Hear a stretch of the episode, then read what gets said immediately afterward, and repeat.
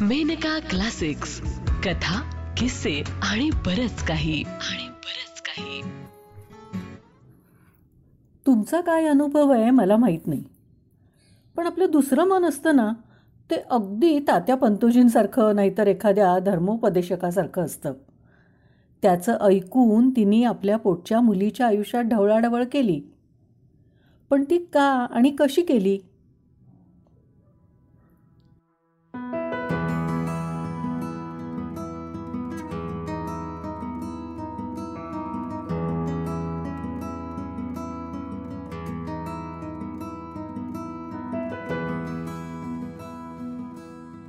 कथा अद्दल. लेखिका मंदाकिनी भारद्वाज. वाचन अनुराधा विनायक गटणे हे काय चाललं आहे तुझं? आज देखील दुपारी झोप काढायचा विचार आहे का? जरा कुठे सकाळची सारी कामं आटोपून दमून जाऊन एक छानसं मासिक हातात घेऊन आडवी झाली होते. तोच माझ्या त्या लुडबुड्या मनाने मला फटदिशी विचारलं.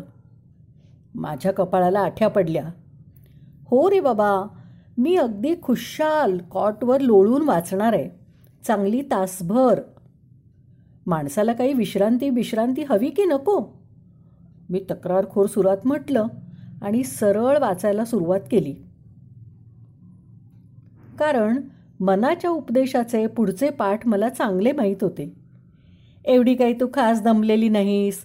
दोन मुलांचं करून काही सगळा दिवस जात नाही. पण तू आळशी आहेस ना घरातली कितीतरी कामं टाकून महत्त्वाची पत्रं लिहायची सोडून खुशाल गोष्टी वाचत बसतेस. हे तुला बिलकुल शोभत नाही. इत्यादी इत्यादी. लक्ष न देण्याचं आणखी एक कारण होतंच.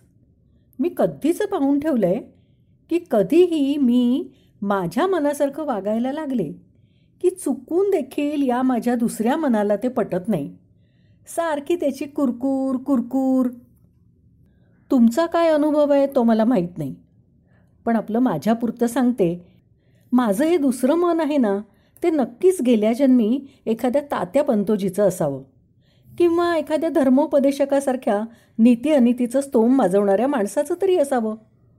उगीच नाही मी त्याला गुरुदेव म्हणत लहानपणापासून मी पाहते आहे माझ्या प्रत्येक कृतीवर त्याची टीका टिप्पणी असायचीच. आणि ती देखील कशी? तर मी पूर्व म्हटलं की याने पश्चिम म्हटलंच. माझी एक गोष्ट काही याला पसंत पडायची नाही. म्हणजे आमच्या मासाहेब रागवत असायच्या त्या वेगळंच. शिवाय गुरुदेवांचं उपदेशामृत आहेच. उदाहरणानंच बोलते म्हणजे चटकन लक्षात येईल. तुमचं लहानपण जरा आठवून पहा. म्हणजे माझं म्हणणं बरोबर की आमच्या गुरुदेवांचं ते तुमचं तुम्हीच ठरवाल. अगदी सकाळी उठवण्यापासून यांच्या प्रवचनाला सुरुवात व्हायची. लवकर निजे लवकर उठे इत्यादी गोष्टी तर मला देखील पाठ होत्या. योग्य प्रसंगी त्या म्हणून दाखवून शाबासकी वगैरे देखील मी मिळवीत असे. इथपर्यंत ठीक होतं. पण माझ्या या शहाण्या मनाचं म्हणणं काय? तर मी अगदी त्या शिकवणुकीप्रमाणेच वागायला हवं. अशावेळी मी त्याचं न ऐकावं तर काय करावं? तसंच लहान भावंडांना खेळवावं की ते न करता स्वतःच खेळावं? आई देईल तेच मुकाट खावं की आवडीच्या वस्तूंसाठी रुसावं? शाळेत मन लावून अभ्यास करून नंबर पटकवावा की मनासारखा धांगडधिंगा घालून घ्यावा?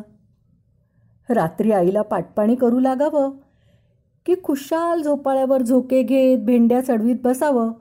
आणि आईनी दहा वेळा हकारल्याशिवाय उठूच नाहीये. इतक्या मामूली गोष्टींपासून ते थेट जयूचं मला आवडलेलं पुस्तक सरळ परत करावं की त्यातली चित्र कापून टाकावीत? आणि परत करावं की एकदम हडपच करावं?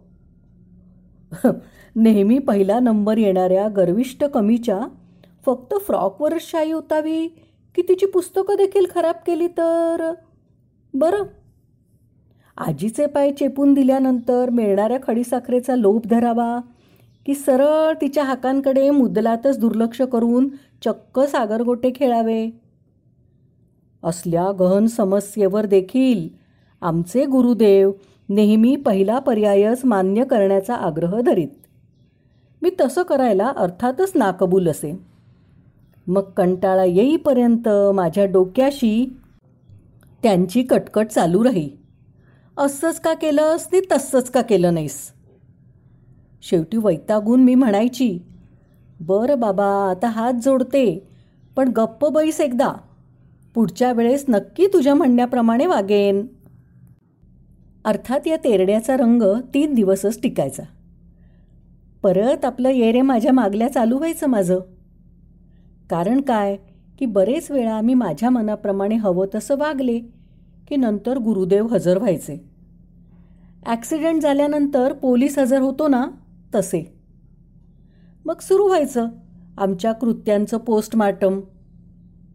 मग मी तक्रार करायची तुला आधीच नीट सांगायला काय होतं? यावर त्याचं उत्तर काय? मी सांगत होतो तूच लक्ष दिलं नाहीस. आहेत ना चोराच्या.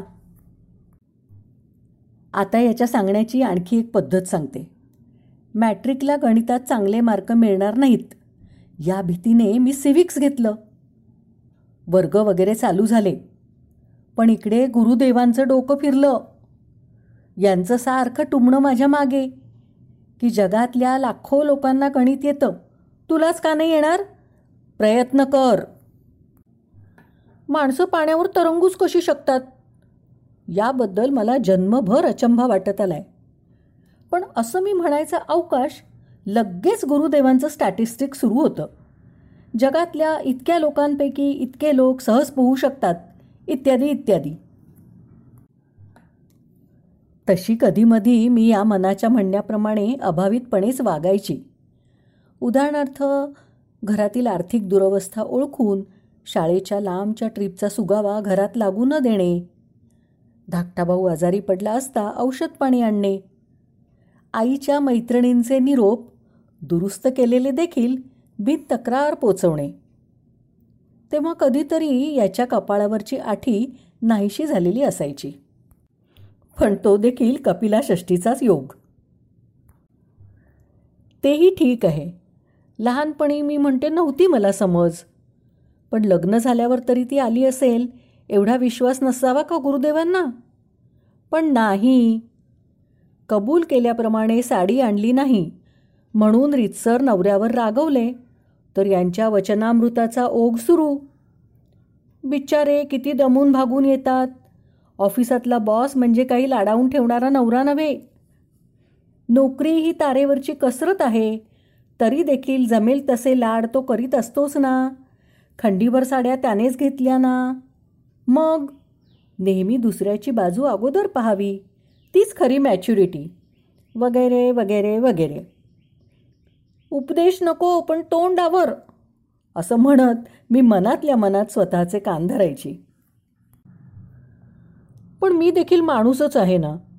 नणंदादिरांवर आणि सासू सासऱ्यांवर एवढा वारेमाप खर्च केला तर नाही का हुरहुरणार माझा जीव? जावेच्या मुलांना वाढदिवसाला भली मोठी प्रेझेंट्स सहज गेलं तरी सासूबाईंना लुगडं मामंजींना काहीतरी किमती वस्तू. शिवाय असुदेत खर्चाला म्हणून लठ्ठ रक्कम हातात ठेवायची. नंडांना भाऊबीजेला मोठ्या मोठ्या साड्या हो आणि दोन्ही जावांना देखील बरं का? शिवाय म्हणतात ना राजाला दिवाळी माहीत नाही तसा वारेमाप खर्च घरात चालूच. कसं चैन पडावं बरं माझ्या मनाला?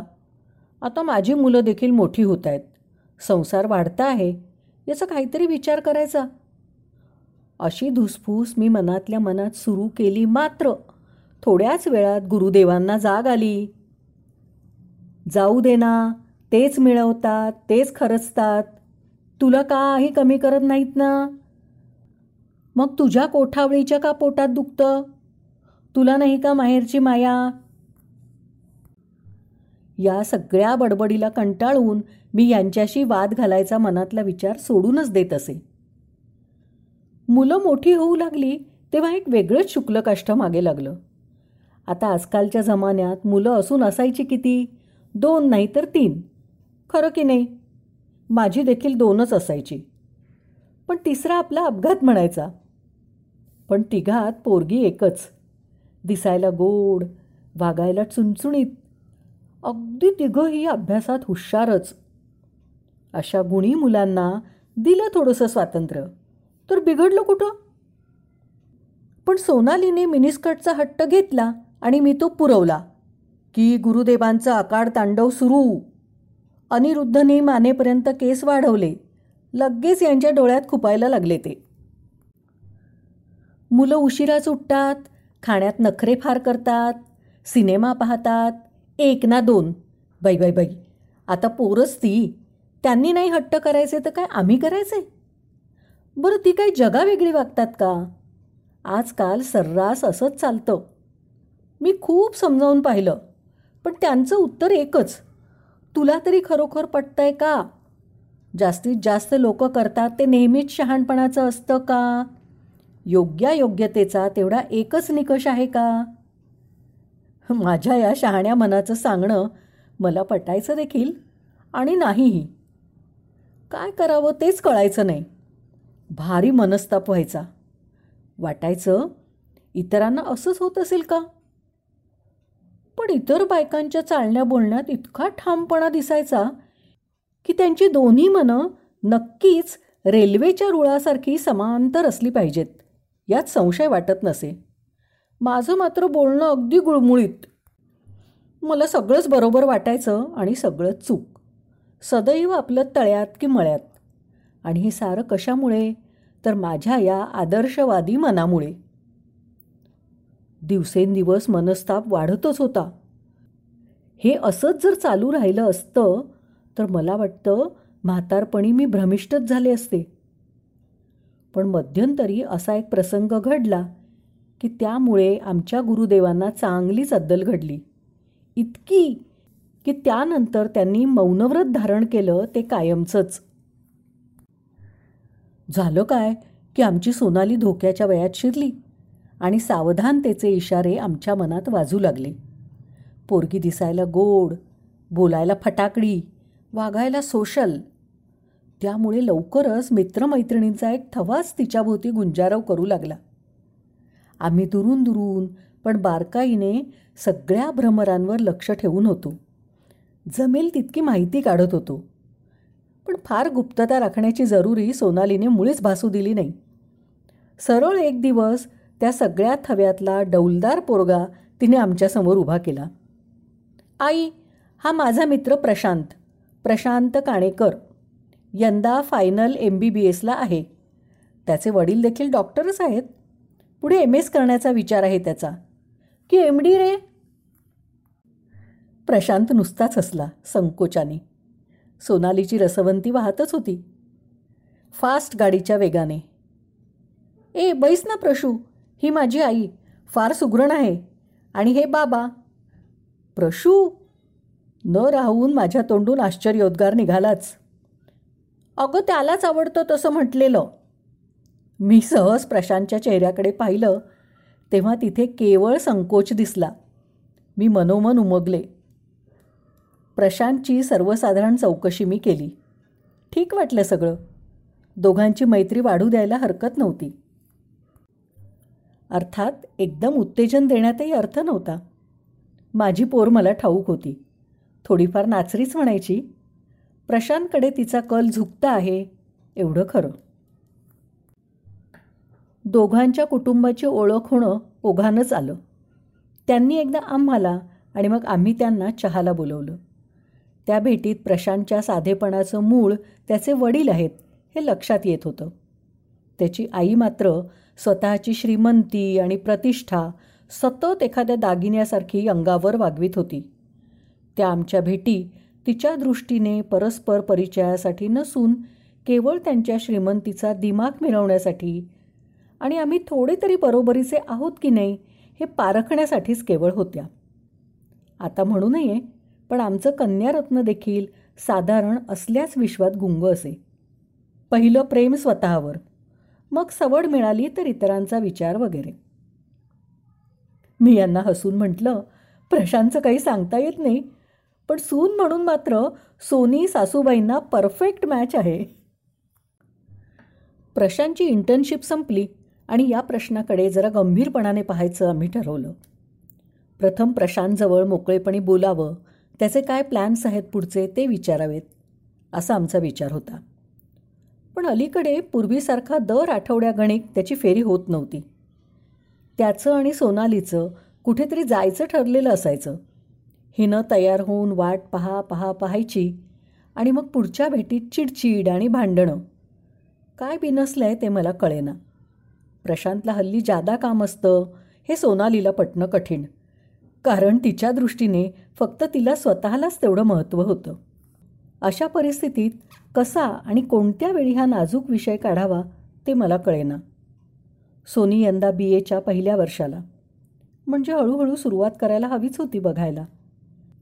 तसे आडून आडून अप्रत्यक्षपणे पुष्कळ विचारणा येतच होत्या. पण म्हटलं हातचं सोडून पळत्याच्या पाठीस का लागा? पण त्याही आधी आपलं नाणं वाजवून पाहावं म्हणून सोनीचा मूड पाहून हळूच प्रश्न केला. सोने हल्ली तुझा तो प्रशू येत नाही ग फारसा. नाही येत ना. तिचा हताशपणा शब्दाशब्दात दिसत होता. मला जरा आशा वाटली. का ग? कोणास ठाऊक? विचारलं नाहीस? भेटेल तर विचारीन ना. येतो नेहमी तो घोड्यावर बसून. कधीतरी धावत यायचं आणि पळत जायचं. अगं पण तूच त्याच्या घरी जाऊन का नाही भेटत त्याला? गेल्याशिवाय राहतीये का? पण सुट्टीच्या दिवशी देखील तो अभ्यासासाठी बाहेर जातो म्हणे. त्याची आईच सांगत होती. सोनाली आता चांगलीच भडकली होती. त्याची आई काहीही सांगू दे पण कालच मला संध्यानं वेगळंच काहीतरी सांगितलंय. काय ते? कोणत्या तरी एका अनोळखी म्हणजे आम्हाला अनोळखी पोरीबरोबर दिसला म्हणे तो. दोनदा पाहिलं तिनं. मग मला काय बोलावं ते सुचेना. अगं असेल त्याची कोणी नातेवाईक? संध्याला काय माहीत? असेल ना? मी कुठे नाही म्हणते. पण मला ओळख करून द्यायला काय हरकत आहे? बाकी नसेल त्याची इच्छा तर राहिलं. इथे कोण अडून बसले त्याच्यासाठी? छप्पन्न मित्र आहेत मला. सोनालीचा फणकारा खरा होता की खोटा हे मला नीटसं कळलं नाही. पण प्रशांतविषयीच्या एका नव्याच चिंतेने मला ग्रासलं. लेकीच्या ऐवजी मी परक्या मुलाची काळजी करते आहे. हे पाहून गुरुदेव हसलेच गालातल्या गालात.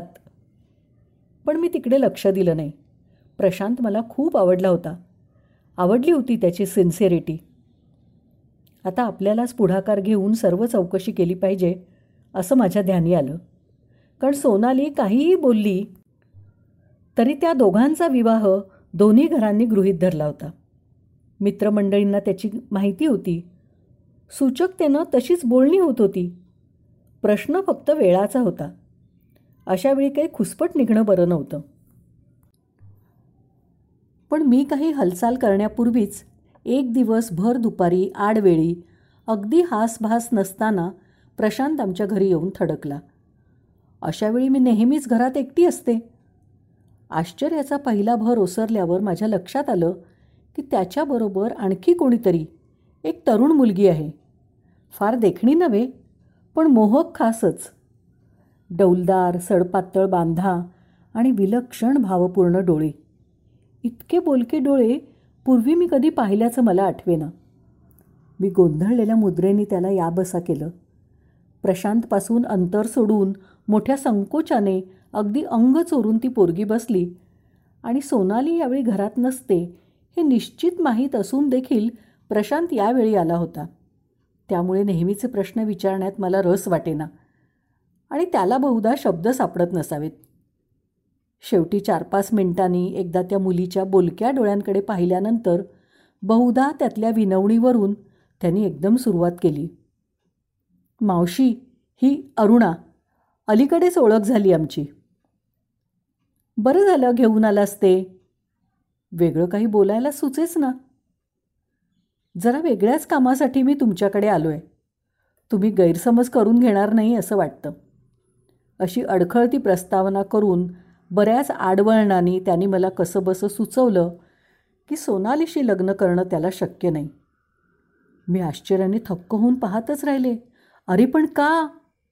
मी आमचं प्रेम आहे. अरुणाकडे पाहत तो पुटपुटला. आता माझं परत तिच्याकडे लक्ष गेलं. एक विलक्षण संताप आला. इतकं काय होतं या मुलीत? माझ्या सोनीपेक्षा? सोनी किती स्मार्ट हुशार. शिवाय इतके दिवस दोघं हिंडली फिरली. मनोमन आम्ही दोघांच्या सुखी संसाराची स्वप्न देखील पाहू लागलो होतो. प्रशांत वरून इतका सज्जन वाटला. पण एवढा आतल्या गाठीचा असेलसं वाटलं नव्हतं. शेवटी खाल मुंडी आणि पाताळ धुंडी हेच खरं.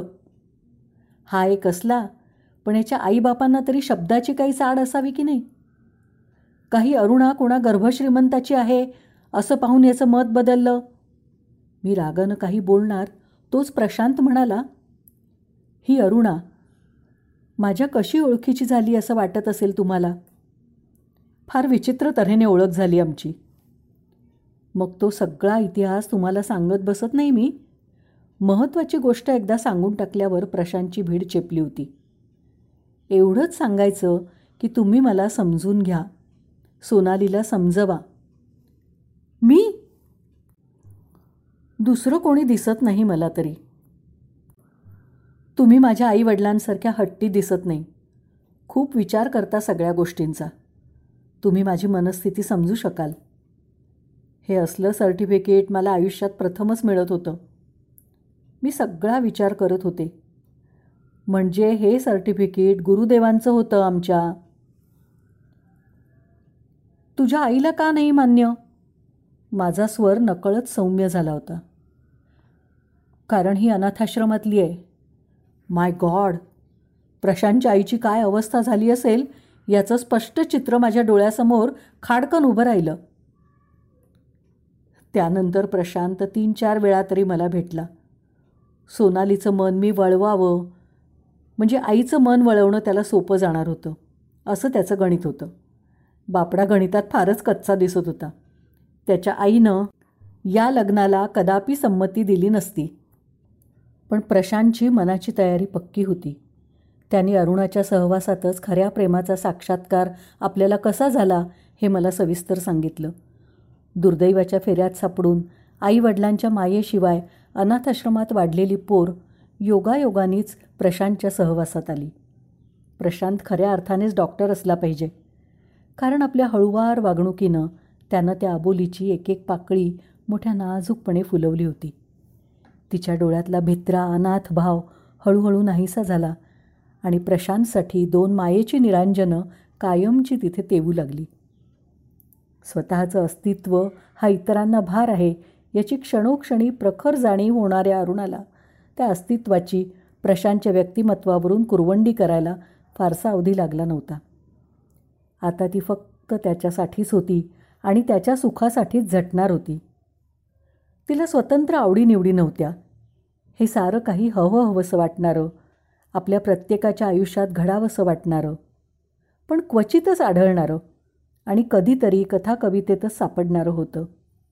पण कल्पिताहून अद्भुत सत्य म्हणतात ते पुढेच होतं. प्रशांत कितीही आवडला असला तरी तो सुखासुखी आपल्याला लाभणार नाही. हे एवढे टक्के टोणपे खाल्लेल्या त्या पोरीला चांगलंच समजलं होतं. आपल्याशी लग्न करण्यात प्रशांतला फार त्रास सोसावा लागेल हे तिने ओळखलं होतं. ते तिला सहन झालं नसतं. ती त्याला म्हणाली होती जन्मभर उन्हातच उभी राहिले आहे मी. पुढेही त्याचं मला फारसं काही वाटणार नाही. मिळालेली ही सुखाची सावली माझं सर्वस्व होईल पुढच्या आयुष्यात. पण तुमची गोष्ट वेगळी आहे. उन्हाची तिरीप देखील तुमच्या वाट्याला आलेली नाही. तिथं मी तुम्हाला रखरखीत वाळवंटात कसं उभं करू? माझ्यानं होणार नाही ते. एवढं म्हणूनच ती थांबली नव्हती. तर आश्रमातल्या एका आश्रयदात्यातर्फे आलेल्या एका बिजवराच्या मागणीला तिने मान्यताही देऊन टाकली. आश्रमाचे तिच्यावर डोंगरा एवढे उपकार होते. आणि त्यातली कणभर फेड जरी करता आली अशा प्रकारे तरी ती धन्य होणार होती. एवढं सांगून प्रशांत कळवळून मला म्हणाला सांगा मावशी अशा मुलीला दूर लोटलं मी तर दुर्दैवी कोण ठरेल? ती का मी? तुम्ही विचार करा मावशी. सोनाली वाईट नाही पण मी त्याला हातानेच थांबवलं. आणखी निरर्थक शब्दांची उधळपट्टी त्याला आणि मला दोघांनाही सहन होणार नव्हती. आणि सगळ्या गोष्टी बोलून थोड्याच दाखवाव्या लागतात. माझ्या समाधानासाठी तो म्हणाला तुमची सोनाली वाईट नाही. चांगली वाईट ठरायला सोनालीचा अद्याप कस लागलाच होता कुठे? ती देखील प्रशांतसारखीच फक्त सावलीतच वाढली होती. कस लागला नसला तरी माझ्या लेकीला मी ओळखत होते. तिच्या स्वभावातले कंगोरे मला परिचित होते. आत्मकेंद्रित स्वतःच्या सौंदर्यावर खुश असलेली आईबापांच्या पाठिंब्यावर विसावलेली माझी लेख. आणखी काही दिवसांनी तशाच घरात जाऊन पडणार होती. चांगला नवरा चांगलं सासर भरपूर पैसे हा ती स्वतःचा हक्कच समजत होती. त्या गोष्टी तिला सहज उपलब्धही होत्या. त्यामुळेच कष्टाविना मिळणाऱ्या त्या वस्तूंची तिला किंमतही तितकीच राहणार होती. तिचं पहिलं प्रेम नेहमी स्वतःवरच असणार होतं. विचार करता करता अरुणाच्या तुलनेत तिच्याच वयाची सोनाली मला कीव येण्याइतपत लहान दिसू लागली. जरासं वाईट वाटलं. पण मग लक्षात आलं की माझी लेख दहा जणी असतात तशीच आहे. सर्वसाधारणपणे मुली तशाच असतात. तरीही त्या संसार चांगले करतात सुखी होतात. मग? पण अरुणा असामान्य आहे आणि प्रशांत देखील. स्वतःच्या मनाशी कबूल करण्यात कसला आलाय संकोच? मान्य आहे ना तुला हे? अचानक गुरुदेवांचा आवाज आला. मान्य आहे. तर मग मोहात फसू नकोस. तुझी मुलगी कशी आहे तुला पक्क माहिती आहे तिला प्रशांतला गमावल्याबद्दल राग येईल. दुःख होणार नाही. तितकाच किंवा त्याहूनही चांगला लौकिकदृष्ट्या जोडीदार तिला सहज मिळू शकेल. आणि ती तिथे सुखीही होऊ शकेल. पण अरुणासारख्या दुर्दैवी तरुणीच्या जीवनात उजळलेली ही एकच एक स्मितरेषा पुसून टाकायला मदत करणार आहेस का तू? आणि तसं केलंस तर मग कोणत्या तोंडाने मुलीला पातिव्रत्य आणि एकनिष्ठ प्रेमाची महती गाणारे धडे देणारेस? माझं ऐक एकाच वेळी तीन माणसांवर अन्याय करू नकोस. हो आणि चौथी तू देखील. तुझं मन जन्मभर तुला खात राहील. मी काही तुला नवीन ओळखत नाही. जन्मभर पश्चात्ताप करत बसण्यापेक्षा माझं ऐक. तुला पटलेलं इतरांना पटवण्याचं तुझं कर्तव्य आहे. गुरुदेवांचा सल्ला कळकळीचा होता खरा. दुर्लक्ष करण्यासारखा नव्हता. माझ्या मुलीचं उघड्या डोळ्यांनी नुकसान कसं करू? हा प्रश्नही नीट विचार करू देत नव्हता. प्रशांत जेव्हा शेवटच्या वेळी मला भेटला त्यावेळी अरुणाही बरोबर होती. तिच्या त्या लग्नाची तारीख लवकरच ठरणार आहे असं प्रशांतनी सांगितलं. मी अरुणाच्या डोळ्यातल्या निरांजनांकडे पाहिलं. त्यांचं पावित्र्य अधिकच वाढलेलं दिसलं आणि माझा डळमळणारा निश्चय पक्का झाला. गुरुदेवांचा सल्ला मी मानायचं ठरवलं. माझ्या मनाशी प्रामाणिक राहून शिवाय दोन प्रेमी जीवांचं मिलन घडवायला मी कारणीभूत होत होते पुण्य जमवीत होते. एका दगडात दोन पक्षी. सोनालीची समजूत घालणं फारसं कठीण नव्हतं. मुळातच तिची वृत्ती तू नाही और सही अशी होती. प्रशांत नाही तर एखादा शशांक. प्रश्न होता इतकं चांगलं स्थळ सुखासुखी सोडण्याचा. माझ्यात काय कमी आहे ग त्या पोरीपेक्षा? या प्रश्नाला माझ्याजवळ प्रेम असं लादता येत नाही कोणावर बेटा एवढंच उत्तर होतं. पण काही झालं तरी तिथे तुला सुख लागणार नाही हे तर खरं. एवढा माझा मुद्दा तिने कुरकुरत पटवून घेतला. पण आई तू खरं तर जाब विचारायला हवास प्रशांतला त्याच्या ह्या अशा वागण्याचा. काय म्हणून सोडून द्यायचं आपण? काय चूक आहे आपली? असं ती आवेशाने म्हणत राहिली. माझ्याबद्दल तिच्या नजरेत छुपा तिरस्कार होता. अविश्वास होता. तिच्या मनातून मी उतरले होते. विश्वासाच्या जागी लागलेला डाग तिला सहन झाला नव्हता. अरुणाच्या निष्ठेचं त्यागाचं कौतुक मी त्या नजरेसमोर करूच शकले नाही. तिला योग्य न्याय मिळवून देताना मी माझी पोरगी तर गमावत नाही ना? प्रशांतच्या आईच्या कानावर थोडीशी कुजबूज होतीच. त्यांचं मन मला कळलं नव्हतं. पण प्रशांत कदाचित संकोचला असेल तर अरुणाची योग्यता मी त्यांना पटवून देणार होते. स्त्रीरत्नम दुष्कुलादपी. असं म्हटलंय ते काय खोटं का? हा दाखला देणार होते. एक दिवस दुपारच्या औचित त्या मला भेटायला आल्या तेव्हा देवच पावला असं वाटलं. त्यांच्या घरी जाऊन बोलणं नाही म्हटलं तरी ऑकवर्डच झालं असतं. औपचारिक बोलणं झाल्यावर सरळच त्यांनी प्रशांतचा विषय काढला. त्याच्याबरोबर कोणी अरुणा म्हणून मुलगी असते? त्या म्हणाल्या. हो गोड आहे पोरगी. तुम्ही पाहिली आहेत? म्हणून तर. खरोखरच प्रशांतला मॅच होईल अगदी. प्रशांतची आई माझ्याकडे अतिशय विचित्र नजरेने पाहू लागली.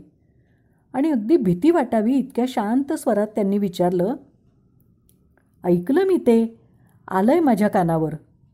पण मला एक गोष्ट कळत नाही की स्वतःच्या लेकीची काळजी सोडून त्या बेवारशी पोरीची काळजी तुम्हाला का?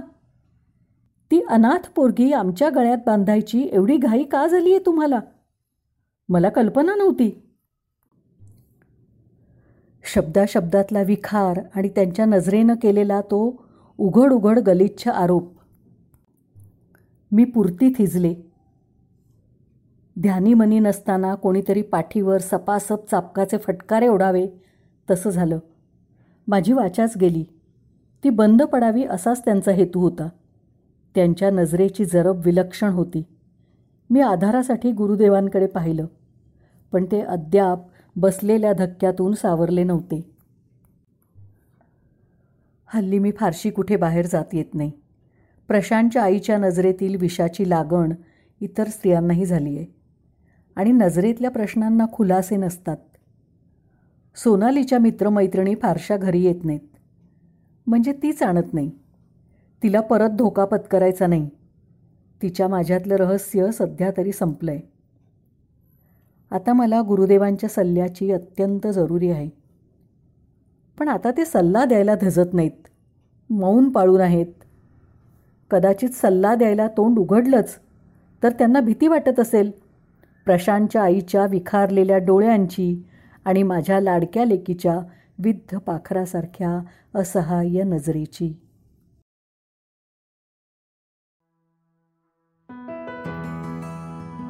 आत्ता आपण ऐकलीत मंदाकिनी भारद्वाज लिखित अनुराधा विनायक गटणे यांच्या आवाजात. अद्दल. ही कथा जून एकोणीसशे शहात्तरच्या माहेर मासिकात पहिल्यांदा प्रकाशित झाली होती. ही मेनका प्रकाशनची दोन हजार बावीसची प्रस्तुती आहे.